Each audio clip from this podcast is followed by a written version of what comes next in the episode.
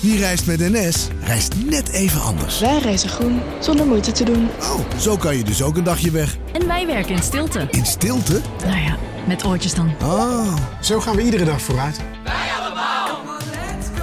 Stap je ook in?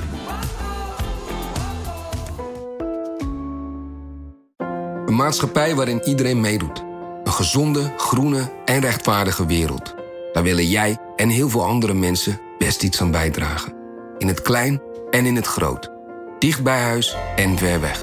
Zo hebben we vorig jaar 349 miljoen euro bij elkaar gebracht. Miljoenen waarmee onze goede doelenpartners de wereld elke dag een beetje beter kunnen maken. Nationale Postcode Loterij. Samen voor een betere wereld. Vanaf de redactie van NRC het verhaal van vandaag.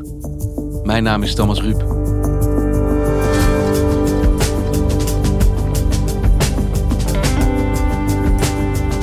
Schrijver Ilja Lennart Pfeiffer woont in Genua. Toen de intensive cares overvol raakten, mensen stierven op brancards en begrafenissen werden verboden, begon hij te doen wat hij het beste doet: schrijven. Geen fictie ditmaal, maar een ooggetuigenverslag. De rauwe werkelijkheid van de stad. Vandaag verschijnt zijn 95ste en laatste verslag in NRC. Hoe kijkt hij terug?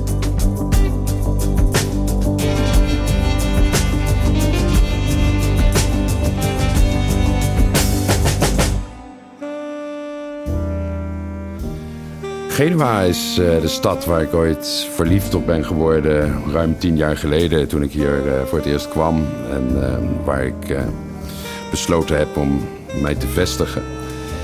En een van de meest aantrekkelijke dingen van Genua en van, van het leven in Italië in het algemeen is dat het leven zich buiten afspeelt.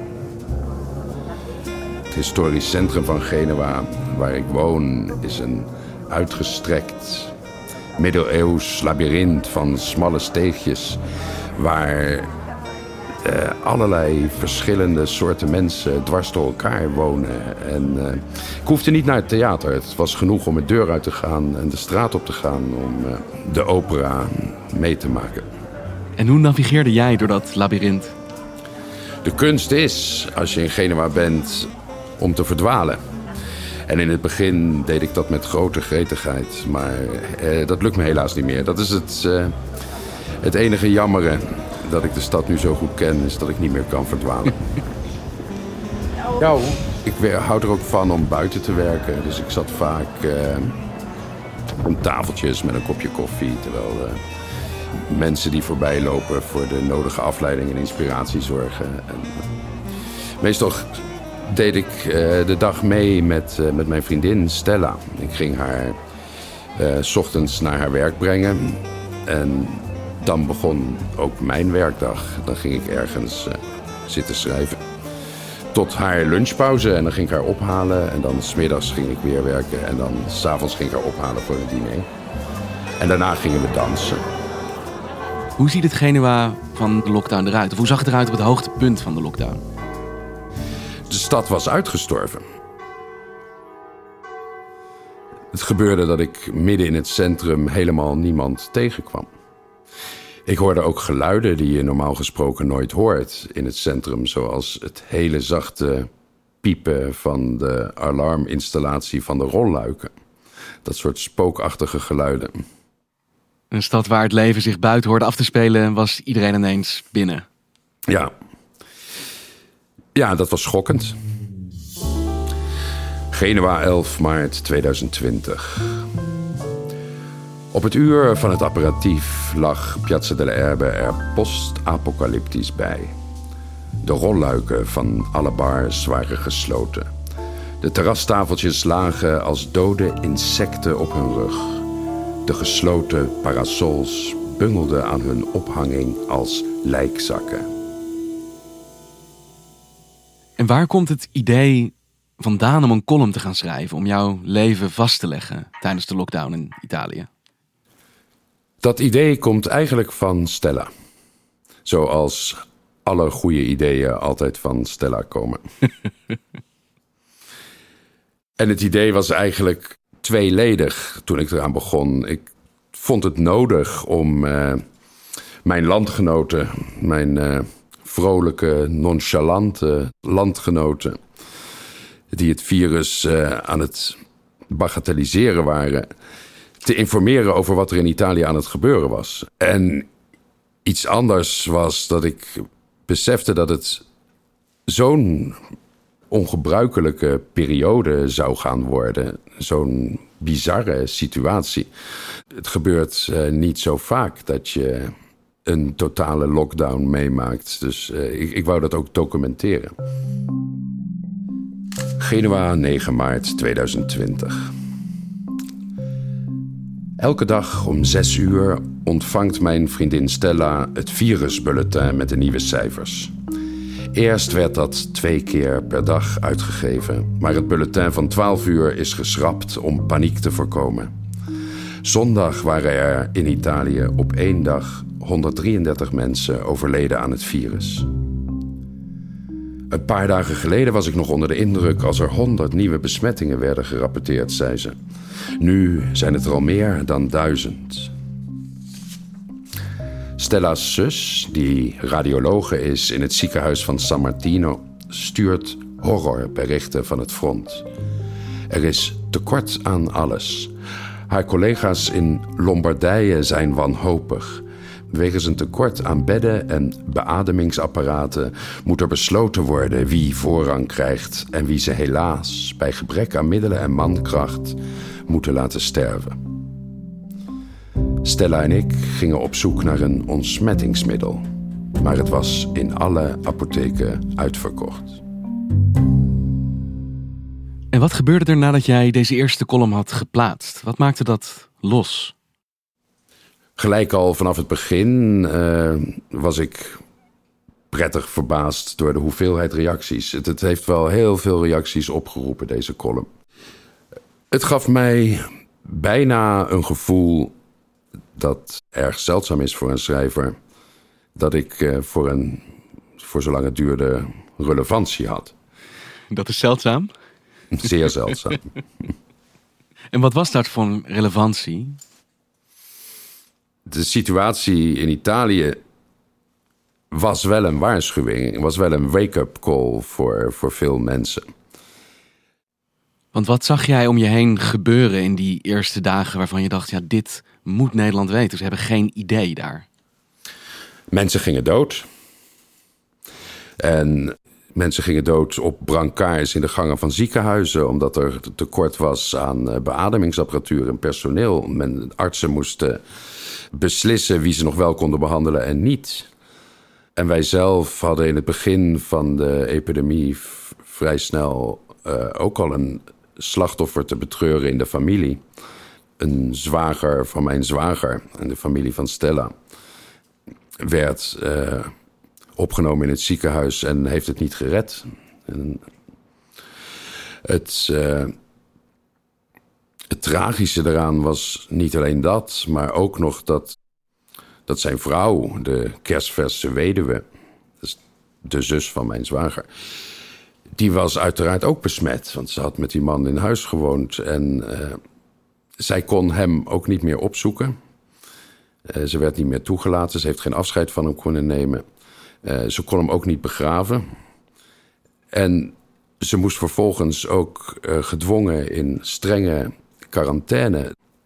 Dus heeft in totale isolatie, afzondering en eenzaamheid de dood van haar echtgenoot moeten verwerken een onmogelijk pijnlijk afscheid om dat op zo'n manier te moeten doen. Ja, dat, dat is vreselijk. Genua 12 maart 2020. Mijn dwingende noodzaak was tabak hamsteren en sigaretten voor Stella's moeder, die al ruim een week het huis niet uit is geweest. De sigaretten zou ik achterlaten op de overloop voor haar voordeur. Ik bond een mondkapje voor en bereidde mij mentaal voor op de expeditie. Ik voelde angst en opwinding. Als een astronaut in een science fiction film die zich laat overstralen naar een onbekende planeet met een giftige atmosfeer. Dit was mijn uitje van de dag. Dit was mijn avontuur. Maar ook ik wilde het niet langer rekken dan strikt noodzakelijk. De angst werd een gewoonte en de gewoonte een depressie. Ik heb razendsnel een routine ontwikkeld om op vele meters afstand te blijven van mijn stadsgenoten. Maar ik heug mij de pleintjes in de zon, de volbloed koffie en de dansende gesprekjes.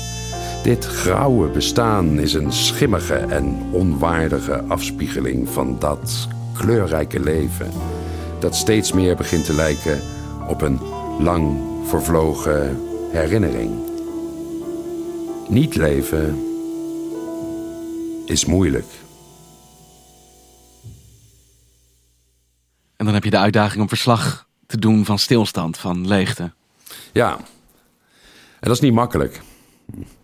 Het, eh, het was eigenlijk een heel paradoxale taak die ik had om een, eh, om een dagboek bij te houden over een periode waarin er eigenlijk niks gebeurde. Dus hoe verhoudt die verslaggever zich dan tot de schrijver? De verslaggever eh, had één beperking die de schrijver zichzelf niet hoeft op te leggen. Ik had de beperking dat ik niks mocht verzinnen. Genua, 4 april 2020. Toen ik vanochtend naar buiten ging om verse focaccia te kopen voor Stella, trof ik Jene aan, de eigenaar van Café Latino onder ons huis. Hij stond hoofdschuddend geleund op het hekje voor zijn gesloten bar. Dit had niemand zich ooit kunnen voorstellen, zuchtte hij.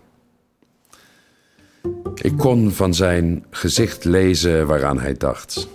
Hij dacht aan een lang vervlogen era toen Café Latino een van de drukste terrassen had in het hart van het Genuese uitgaansleven op Piazza delle Erbe. Op vrijdag en zaterdagavond waren de cocktails niet aan te slepen geweest. Als dit nog een paar weken langer duurt, zei hij, dan ben ik failliet. Ik mompelde iets over staatssteun, maar het lukte mij niet erg overtuigend over te komen. Ja, bij jullie daar in Nederland misschien. De Italiaanse staat is zelf failliet. Dit zou een moment zijn waarop Europa zou kunnen laten zien dat het meer is dan een vrijhandelszone voor multinationals. Maar iedereen in Europa denkt alleen aan zichzelf. Als jouw Nederlandse vrienden straks in de zomer nog een cappuccino willen drinken op een idyllisch pleintje, moet er nu wel iets gebeuren. Anders is er straks geen Italië meer. Geen Italië meer. Heeft daar in Genua het gevoel geheerst: wij zijn in de steek gelaten, wij worden niet gezien wat hier gebeurt? Ja, dat gevoel overheerst. Mensen zijn boos op Nederland. Ik ben er ook een keer uh, op aangesproken. Nou, aangesproken is een eufemisme. Ik ben een keer uitgescholden op straat vanwege het feit dat ik Nederlander ben. En mensen kennen de naam Wopke Hoekstra. In Genua op straat weet men wie Wopke Hoekstra is. Ja. En dat is niet omdat ze hem zo aardig vinden. Nee. En wat zeiden ze tegen jou? Er was een man die, uh, ik kende hem niet. Uh, hij begon, hij, hij, wist kennelijk dat ik Nederlander ben. En hij begon uh, tegen mij uit te varen. Te zeggen dat ik mijn landgenoten moest vertellen dat ze over de brug moesten komen. Omdat het anders zouden ze niet meer welkom zijn in Italië. kijk, die man is kennelijk geen lezer van mij. Want hij wist niet dat ik aan zijn kant stond. Ik probeerde het hem uit te leggen, maar hij wilde niet luisteren. Dus nou, toen had verder het gesprek weinig zin. En toen was jij dus ineens ook niet alleen vertegenwoordiger van de Italiaanse situatie voor Nederland, maar was je nu ook een vertegenwoordiger van het Nederlandse beleid in Italië? Ja, zo gaat het dan, ja. En wanneer begon je in Genua weer iets te merken van hoop? Wanneer was dat moment dat er misschien weer licht door de wolken begon te breken? Uh, wat lastig was, was uh, dat de lockdown telkens werd verlengd. Uh, in eerste instantie was het tot, uh, tot 13 april. Toen werd het nog een keer verlengd en toen nog een keer verlengd. Het is alsof je je huisarrest aan het uitzitten bent en uh, je leeft toe met streepjes op de muur van je cel naar de dag van je vrijlating. En dan vlak daarvoor krijg je te horen dat je straf helaas verdubbeld is. De ultieme oneerlijkheid. Het grote moment uh, was toen dat niet meer zo was. Toen het niet meer verlengd werd en toen de aangekondigde versoepeling doorging. Genua, 19 mei 2020. Er stonden tafeltjes buiten op Piazza delle Erbe. Aan de tafeltjes zaten echte mensen, echte koffie te drinken. Ik hoorde het getik van lepeltjes in kopjes. Een beetje te uitbundig maakte ik Stella wakker. We gingen naar de bar van Pucci op Piazza Sozzilia. Nadat zij van een afstandje alle ontsmettingsprocedures had bestudeerd en in grote lijnen goedgekeurd, mochten we van haar gaan zitten. Van pure euforie ging ik foto's zitten maken van hoe zij met haar mondkapje op haar kin haar eerste koffie dronk op het terras, terwijl Genua voorbij liep met een onzichtbare glimlach. Dit was de bevrijding. Is dat ook de apotheose van een tijd als nou ja, oorlogsverslaggever, dat je ook verslag mag doen van een bevrijding? Ja, natuurlijk. Uh, ik hoopte de hele tijd dat ik ooit een keer zou mogen afsluiten met een happy end. Het is alleen uh, de werkelijkheid weigert vaak mee te werken aan dit soort compositorische verlangens uh, naar een happy end. Het virus is nu geen voorpagina nieuws meer in Italië. De grafieken gaan de goede kant op. En tegelijkertijd is er nog steeds die grote onzekerheid over de economische gevolgen. Mensen zijn bezorgd. Maar ondanks de zorgen doen ze hun best om er toch nog wat van te maken. Mensen gaan uit met hun vrienden, uh, hebben misschien ook wel gezellige avondjes doen hun uiterste best om, uh, om het oude leven weer op te pakken. Maar er zijn veel zorgen. Genua, 9 juni 2020. Ik zag een bruidspaar op Piazza della Meridiana. Ze kwamen net uit de trouwzaal in Palazzo Tursi. Hij droeg een masker van koningsblauwe zijde dat smaakvol kleurde bij zijn pak. Zij een beeldig sneeuwwit mondkapje van kant. Ze heten Marta Traverso en Alberto Muratore. Las ik de volgende dag in Il Secolo XIX. Ze hadden de krant gehaald, want het was de eerste bruiloft sinds de quarantaine. Bij het artikel stond een foto afgedrukt van hun gemaskerde zoen. De waanzin verschuilt zich achter het momaanzicht van normaliteit. En Ilja, je hebt nu meer dan 90 columns geschreven. En vandaag verschijnt jouw laatste in de krant.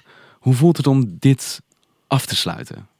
Ik sluit nu af omdat we een moment hebben bereikt waarop uh, het verhaal over het virus in Italië, godzijdank, niet meer spectaculair is. Er is godzijdank uh, niet meer zoveel te vertellen. In zekere zin had ik het liever veel eerder afgesloten, natuurlijk. Want gaat dit virus en wat jij hebt gezien daar een permanente invloed hebben op jouw schrijverschap, denk jij? Ik denk dat het uh, ook in mijn oeuvre nog wel zal leiden tot een tweede golf. Ik denk dat ik het virus maar in, uh, in fictionele vorm, in, in abstracte vorm, in, in, in, een verzonnen verhaal ooit nog wel eens een keer uh, laat terugkomen in een roman. Genua, 22 mei 2020.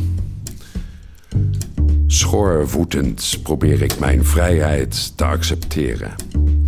Maar ik zie duizenden situaties waarvan ik zou smullen als ik het virus was. En tegelijkertijd bekruipt mij de vrees dat precies dat het werkelijke probleem is. Dat mijn kijk op de dingen besmet is geraakt en dat ik ben gaan denken als het virus. Op Piazza della Erbe, die als kloppend hart van de vroegere Movida onder een vergrootglas ligt, worden alle angstige regels met vermoeiende precisie nageleefd. Althans overdag en tot op een zeker uur in de avond, wanneer de drank te veel dingen vloeibaar maakt. Maar Stella en ik waren gisteravond op Piazza Lavagna in de ontembare Maddalena. En daar leken zorgen over eventueel besmettingsgevaar te worden beschouwd als een lachwekkende herinnering aan paranoïde waanzin uit een ver verleden. Uitgelaten groepen vrienden zaten luidruchtig opeengepakt. Er werden handen geschud en er werd gezoend. We vroegen ons af wie anachronistisch waren. Zij, die naïeve en zorgeloze tijden deden herleven, of wij, die de quarantaine nog niet van ons af hadden geschud. Dankjewel voor je tijd, Julia. Jij bedankt.